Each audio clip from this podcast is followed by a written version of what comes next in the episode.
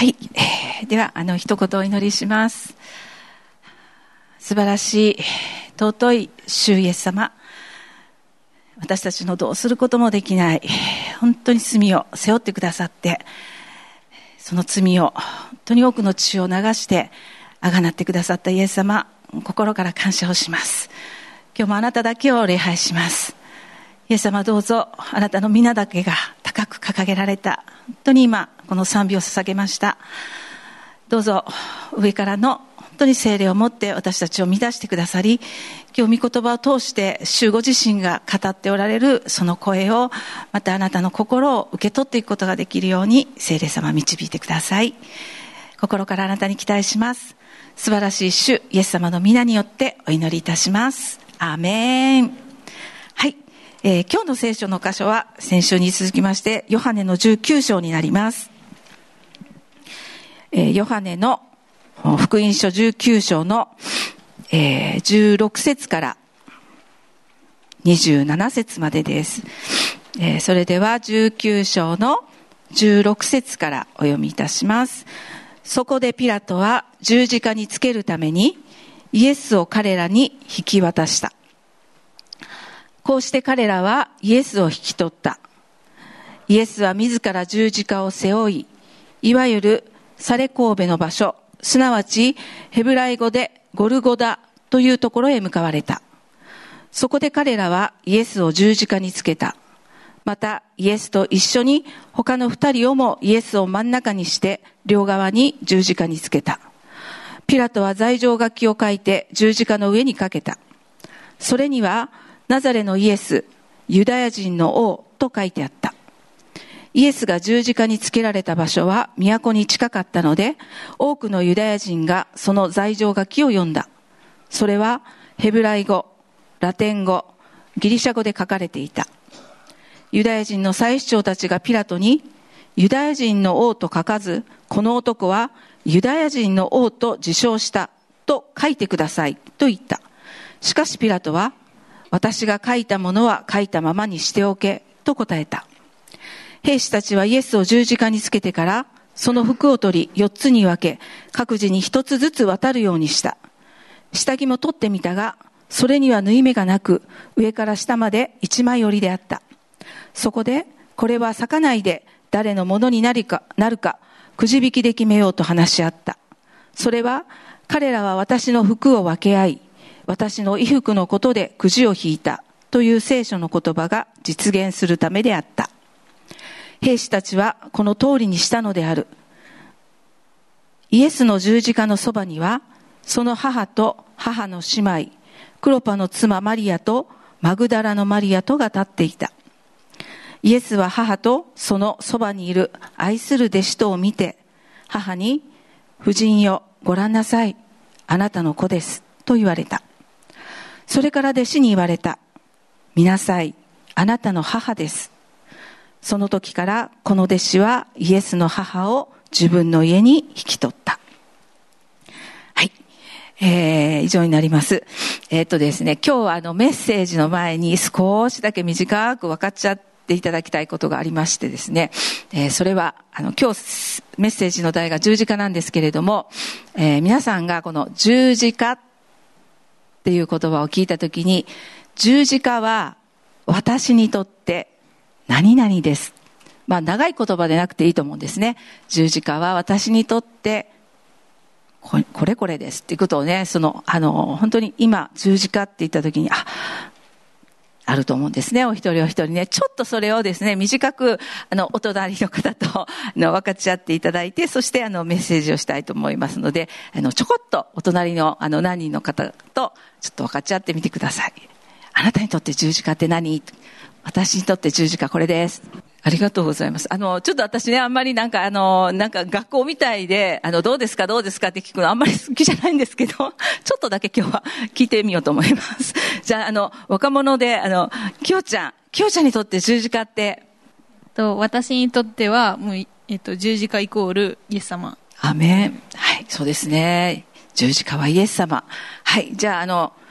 男性で大輝くん。十字架とは、えっと、愛です。アメンそうですね。はい。あの、本当に、あの、短くでいろいろあると思います。じゃあ、すいません。そのまま後ろに行きまして。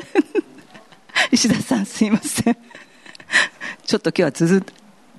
十字架とは私にとって全てのことを思い起こさせるものです。アメンはい。はい。じゃあ、そのままです。えっ、と、十字架とは私にとって悪魔払いです。イエスの血潮とか十字架という言葉を言うと悪魔が逃げるので、えっ、と、そう思っています。十字架とは悪魔、悪魔払い。うんイエスの血潮とか言ううんうんうんとサタンが逃げる。うんうん。うん、悪魔払い。ねはい。アメンはい。じゃあ、久米さんお願いします。えー十字架とはイエス様によって罪があがなわれるということなんで、それを信じないと、うん本当に福音ね自分の罪はそのままになってしまいますイエス様の十字架が我が罪のためであるという、うんまあ賛美でもありますよね、はい。それを信じて、えー救いというものがありますはい。えーありがとうございます。あ、そしたら、はい。あの、ずっとい、大体、あの、ありがとうございます。どの年代の方も お聞きできたので感謝です。はい。えーそうですね。本当に十字架、私にとって本当にその、本当に愛ですとか、恵みですとか、あの、いろんなね、それぞれの、あの、思いというのがあるので、これが何かがこう間違ってるとかね、あの、これが正解というのはなくて、あの、全然大丈夫だと思います。で私は本当に十字架今まで、あ、本当に恵みだなって思って感謝してきました。で、今回あの、このメッセージを準備していく中で、えーもう一度私自身が感じたのは、本当にこの十字架は尊いものなんだっていう、あの、そのことをすごくあの、心に、えーの、思わされました。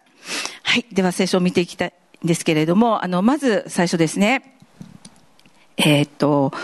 17節のところです。イエスは自ら十字架を背負い、と書かれています。この自ら十字架を背負うっていう、この自らっていうことは、あの、のりさんが礼拝のメッセージでも何度も何度も語ってくださったことです。イエス様はいやいや十字架を負ったのでもない。まあ、しょうがないから追ったのでもない。本当に自らイエス様はあ十字架を追ってくださったんだっていうことを私たちはメッセージで、えー聞いてきました。えーしかしですね、あの、イエス様も十字架にかかられる前、あの、ゲッセマネの祈りの時に、この十字架は本当に重い。あの、全人類の罪を背負うというその重たさや、また父なる神様とのこの断絶、こう、それを思うときに、イエス様は、この杯、本当に取り除いてください。御心だったら、あの、本当に取り除いてください。そのように本当に正直なこの思いをね、えー祈られました。でも、その後には、私の願いではなく、あなたの御心がなりますように、という、えー祈りを捧げられました。ですから、本当にこれはもう取り除けてほしい、ものなんだけれども、祈った時に、それが神様の御心であり、神様の大きな、本当にこの全人類の救いのご計画であるということを、あ御心と、えー主は受け取ってくださったので、本当にこの重い十字架を自ら、追ってくださる。で、その十字架の道行きを、本当にイエス様は、最後まで従順してくださいました。で、この十字架にはとてもあの意味があって、あの、イエス様はユダヤ人だったので、あの、ユダヤの法律で裁かれても、あの、良かったわけです。あの、ステパノも、あの、神を冒涜したということで、あの、みんなからこう、石打ちを持って、えー罰せられましたし、あの、会員の女をした人も、えー連れ出されて、もう石打ちっていう、そういうね、えー場面がありますけれども、イエス様も、あの、石石打ちでもよかったんですけれども、でも、あの、十字架にかかられました。ここにはとっても意味があって、あの、一つはね、あの、もう当時このユダヤっていう国がローマっていう国の支配下にあったので、このローマの法律に従って、その法に従って裁かれなければいけないっていう、あの、まあ、ルールがあったので、まあ、あの、ローマのルールでいくと、石打ちではなく十字架刑。だから十字架っていうのは、まあ、一つの、あの、法則なんですけれども、ルールなんですけれども、そうではなくって、この罪をあがなうっていうことは、あの、ヘブル書の9章の22節には、えっと、ヘブルの、えー、ちょっと開いてみますね。ヘブル書の9章のえー22節を見ると、こうしてほとんどすべてのものが立法に従って血で清められており、血を流すことなしには罪の許しはあり得ないのです。血を流すことなしには罪の許しはあり得ない。はっきりと、聖書に書かれていますし、また旧約聖書を見ると、この贖いの備え物、罪が許されるために、えー祭司のところに傷のないお牛を連れてきて、それをこの祭壇に捧げて、そのお牛をこうほふる、殺す、血を流す、命を取る。それをしなければ、えー罪の許しはなかったです。旧約聖書を見ると、動物だけじゃなくって、その穀物も、穀物の捧げ物もあったんですね。小麦を捧げるっていう。でも、私たちの罪が許されるためには、穀物の捧げ物ではダメなんですね。聖書に書いてあるように、血を流すことなしには罪の許しがあり得ないので、イエス様は十字架にかかって、本当にたくさんの血を流して私たちの罪を、あの、あがなってくださいました。ですから十字架っていうのは旧約でいう、あの祭壇、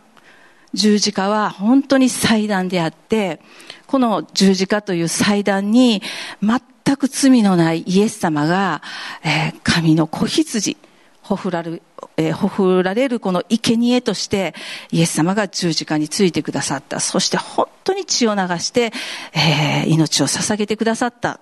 このことを通して、本当に私たち自分ではどうすることもできない罪を、本当に全部あがなって許して、私たちに本当に義を与えて、命を与えて、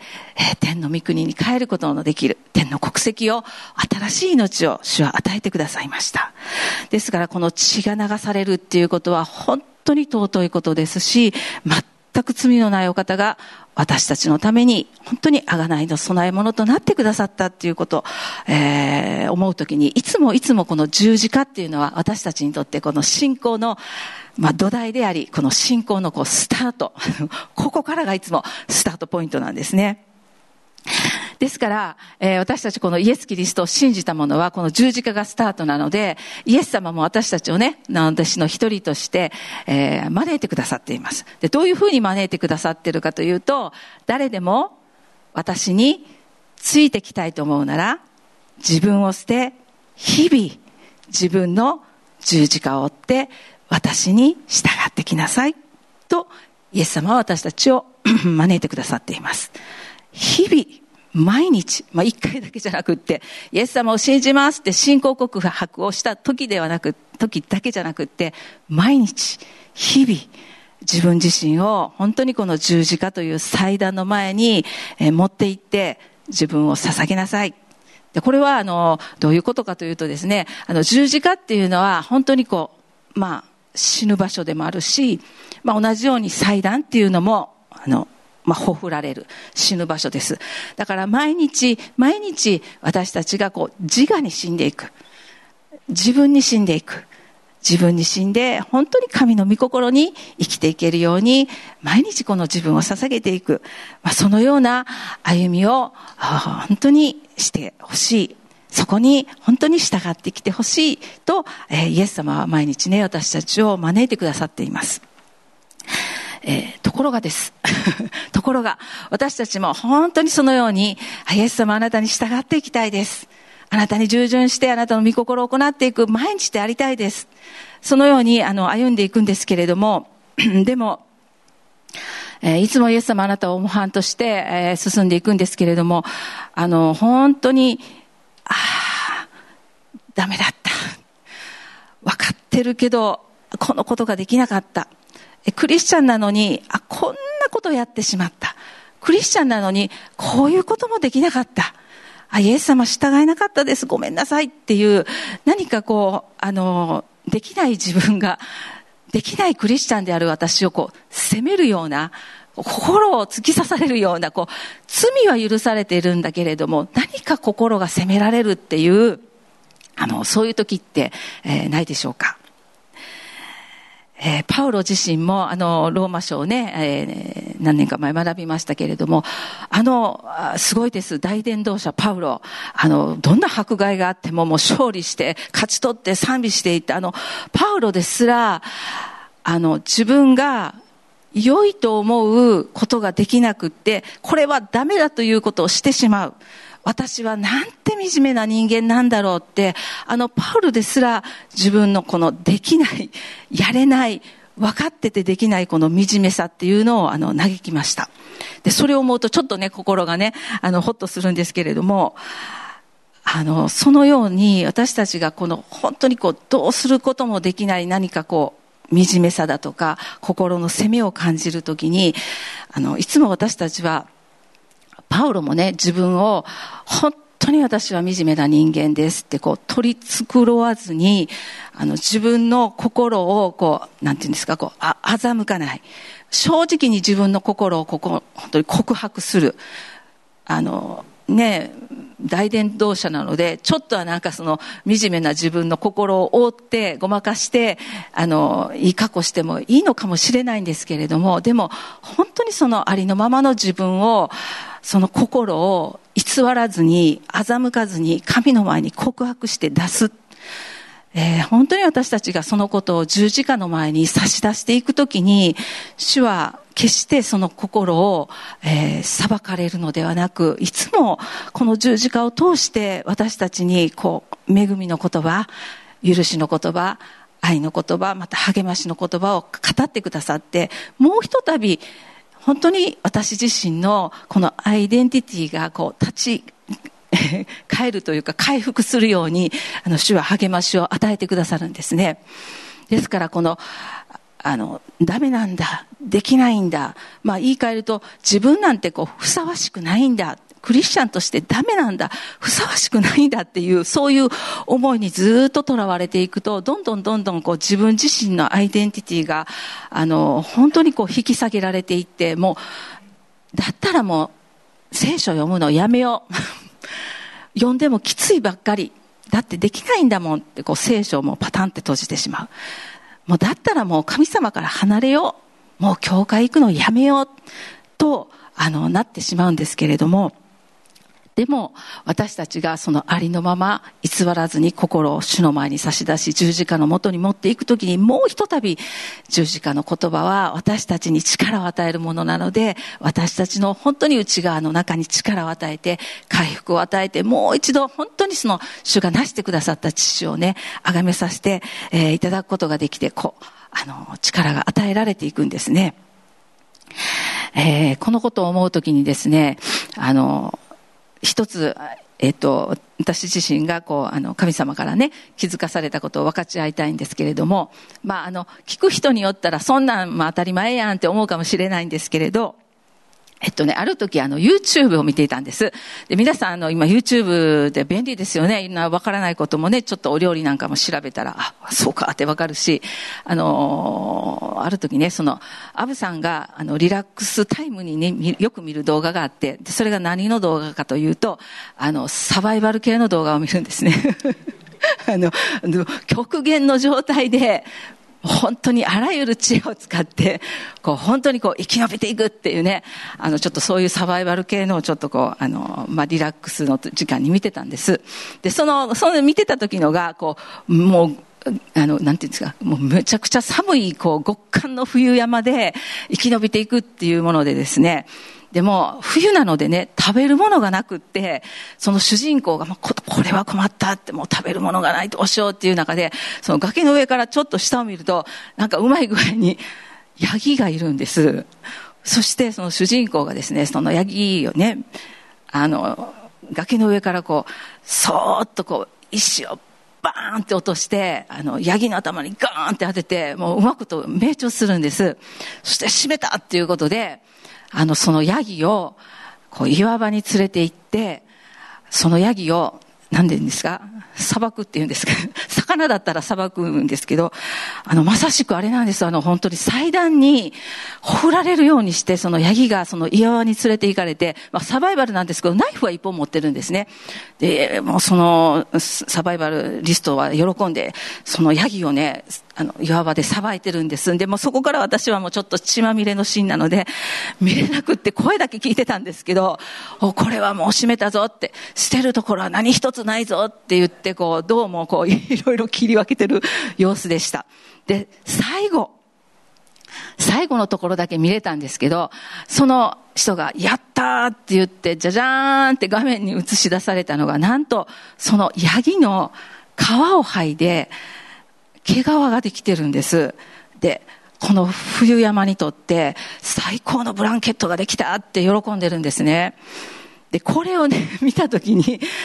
何を思ったかというと、まあ、あの、メッセージの準備って、あの、長い間ね、その御言葉ずっと思ってるので、あーって思ったのが、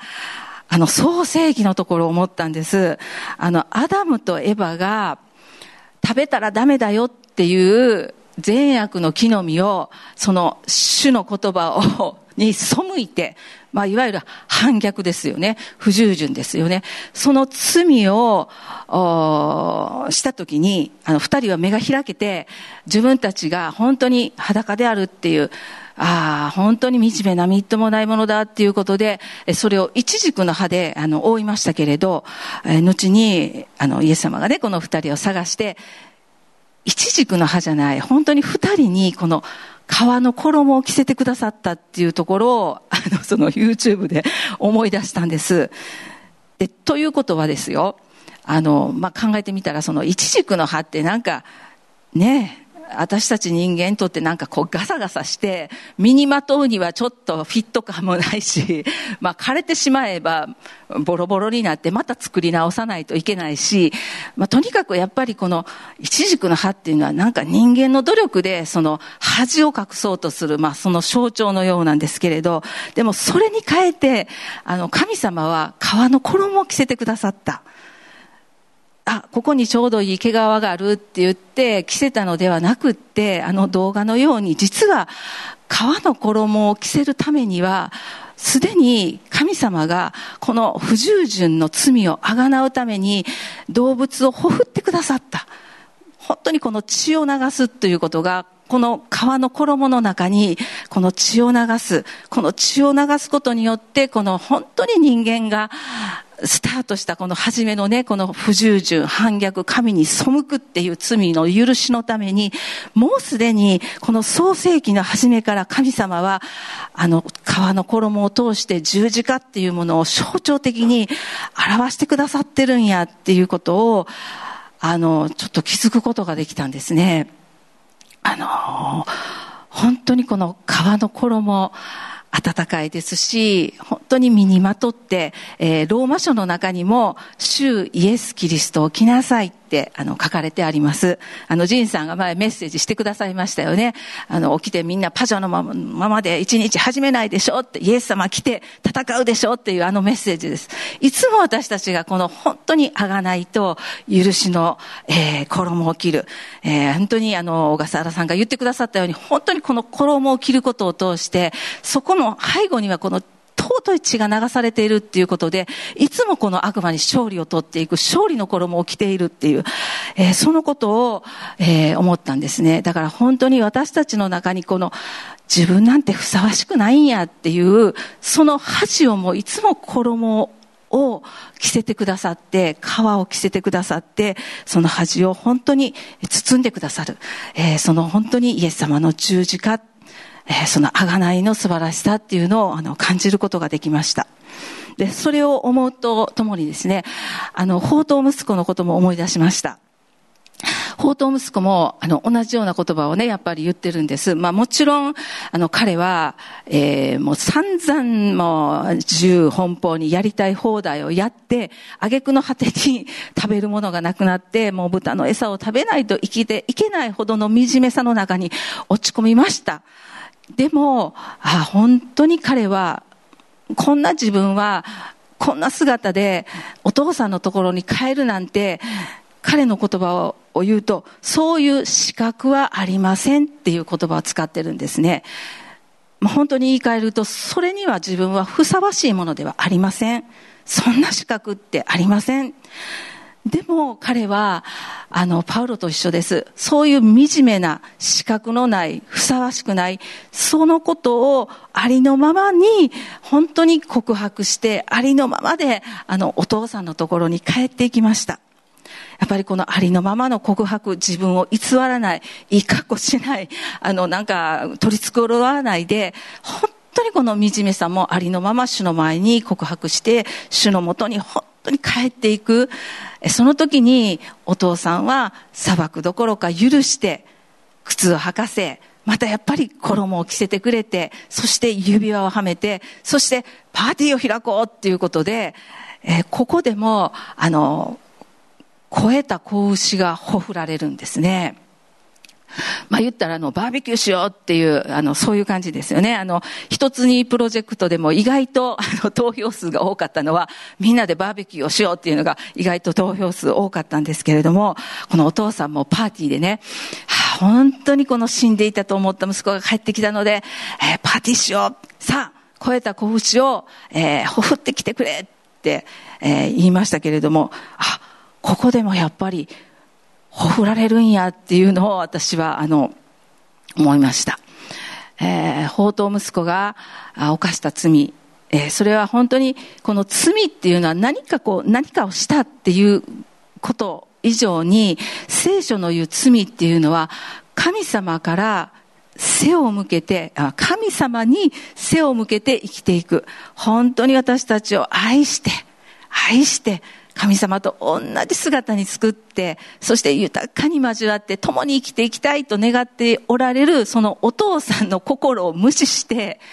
自分勝手にこのお父さんに背を向けて生きていく。それが罪ですから、この法と息子はまさしくこの反逆というか背を向けて自分勝手に生きていくという罪を犯しました。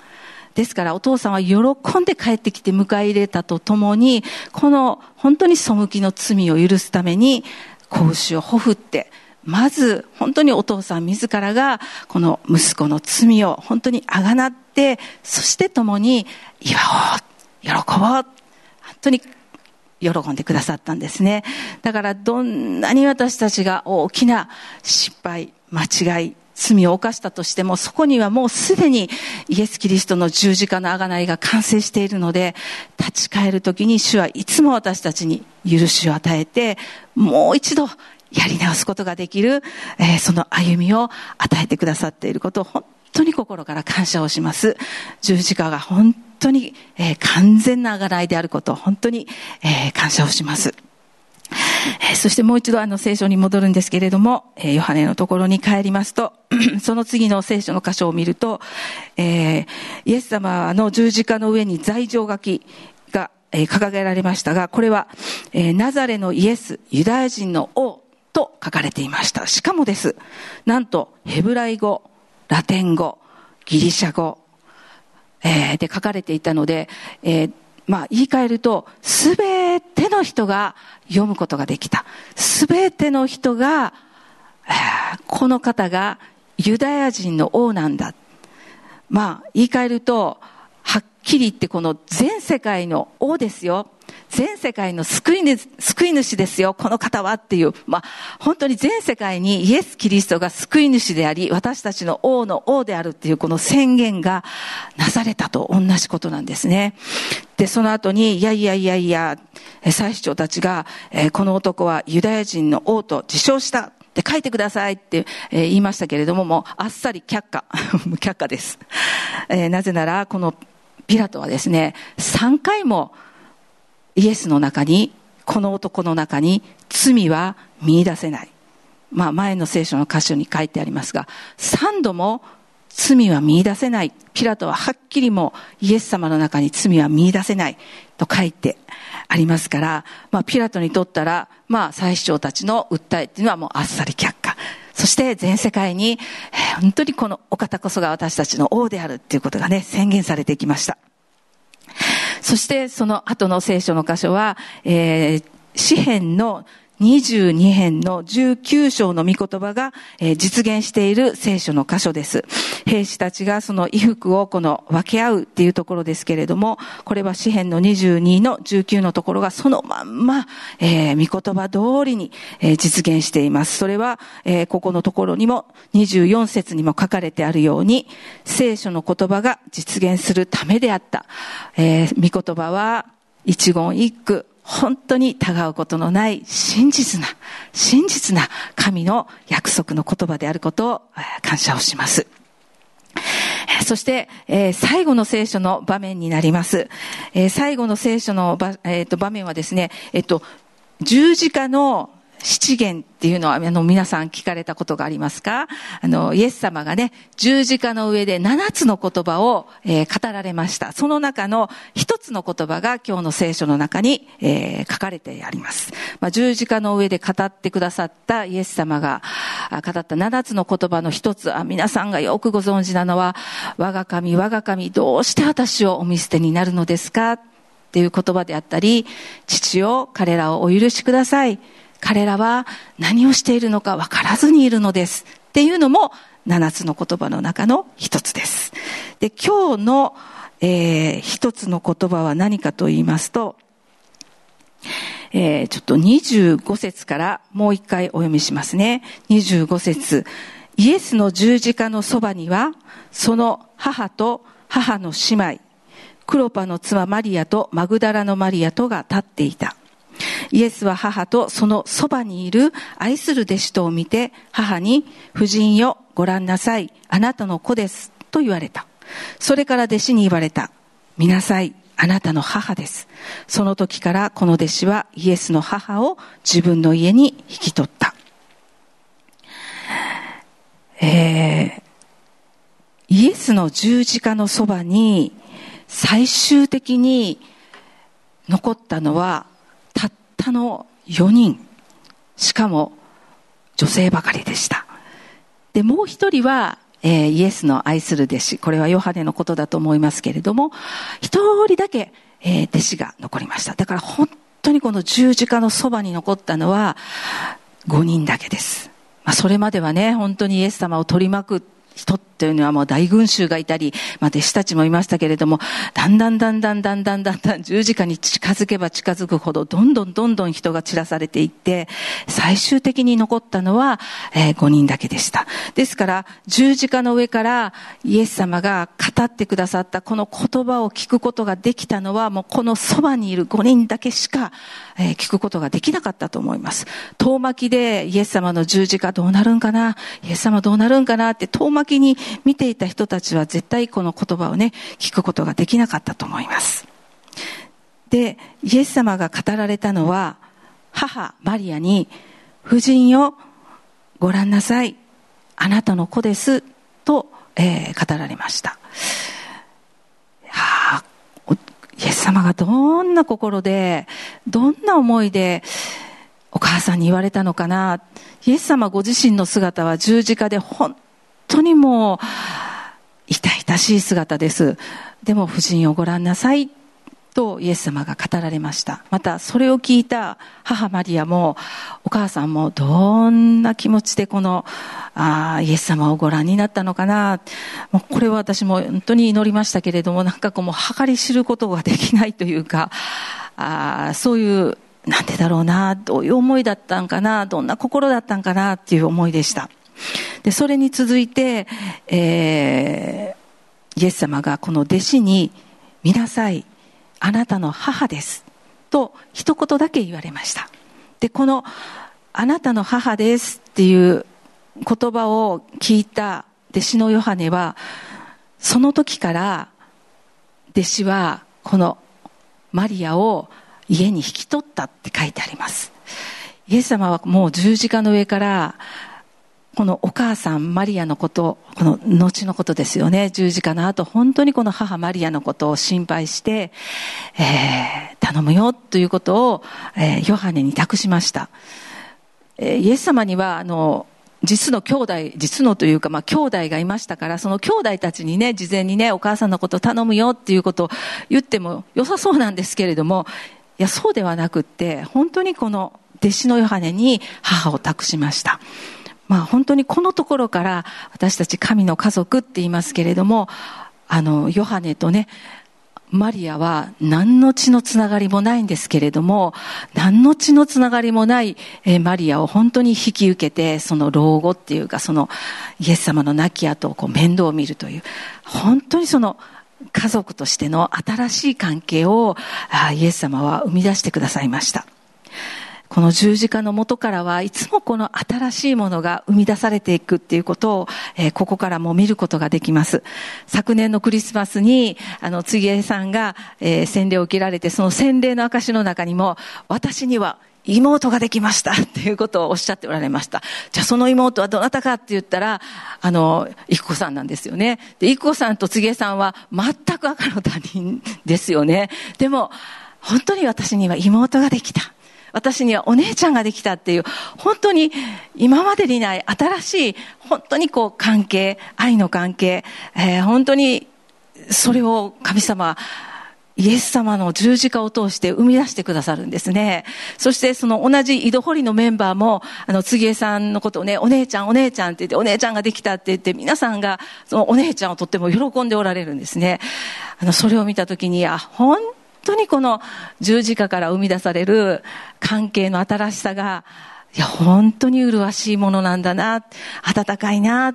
えーそのことを感じます。ですから十字架からいつも新しい関係、私たちの、もしかしたらそのうまくいってないな、ギクシャクしてるなっていうその夫婦関係の中にも主は新しさをもたらしてくださるし、親子の関係の中もそうですし、また兄弟もそうですし、また職場の人ともそうかもしれません。お友達ともそうかもしれません。いろんな関係の中に主は十字架を通して新しいものを生み出してくださいます。関係だだけではなくって、私たちの人生も本当に私たちが死と出会った時に新しい関係、新しい人生に変えられていきました。本当に聖書が言うように古いものが過ぎ去って、身をすべてが新しくなりましたというように、え新しさの中に私たちは入っていくことができました。そして今もなお、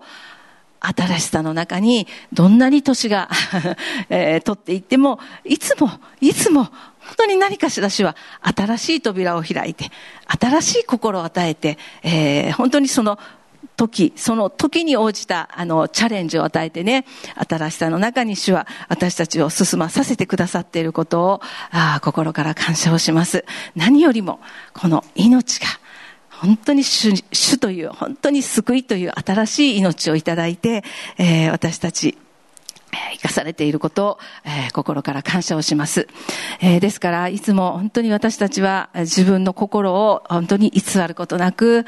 えー本当に、えごまかすことなく、十字架の前に進み出ていくときに、いつも十字架を通して、その本当に私たちのこう、もがくような、えー苦しみの中からでも、えー主は本当に豊かに、えー語ってくださって、もうひとたび私たちを立ち上がらせて、えー新しさの中に入れてくださることを心から感謝をします。えーその背後にいつも流された血潮があったこと、本当に深い種の愛と、また父なる神様のあー一人子を賜うほどの愛があったことをいつも覚えて、えー主と共に歩んでいきたいと願います。それでは一言お祈りをいたします。愛するイエス様、感謝をします。御子イエス様が十字架というこの祭壇の上に傷のない子羊として、あがないの供え物として十字架にかかってくださったこと、そのことのゆえに全ての罪が許されて、私たちは神の子として、イエス様、あなたと共に歩む人生が与えられていることを、心からイエス様ありがとうございます。私たちは自分の心を偽ることなく、日々、イエス様、あなたの祭壇の前に出て、あなたの前に全てを捧げて、主よ、本当に真の礼拝者として生きていきたい。そのように願います。イエス様、どうぞ私たちをそのような、えー真の礼拝者として日々、えー作り変えてください。自分の十字架を追ってあなたに従っていく弟子として、えーいつも主は励ましと力を与えてくださることを心からありがとうございます。そしてイエス様、十字架の前に、えー進み出るときに、どうぞ本当にあなたの心を知ることができるように、あ本当にその十字架に、えーかかってくださったあなたの深い、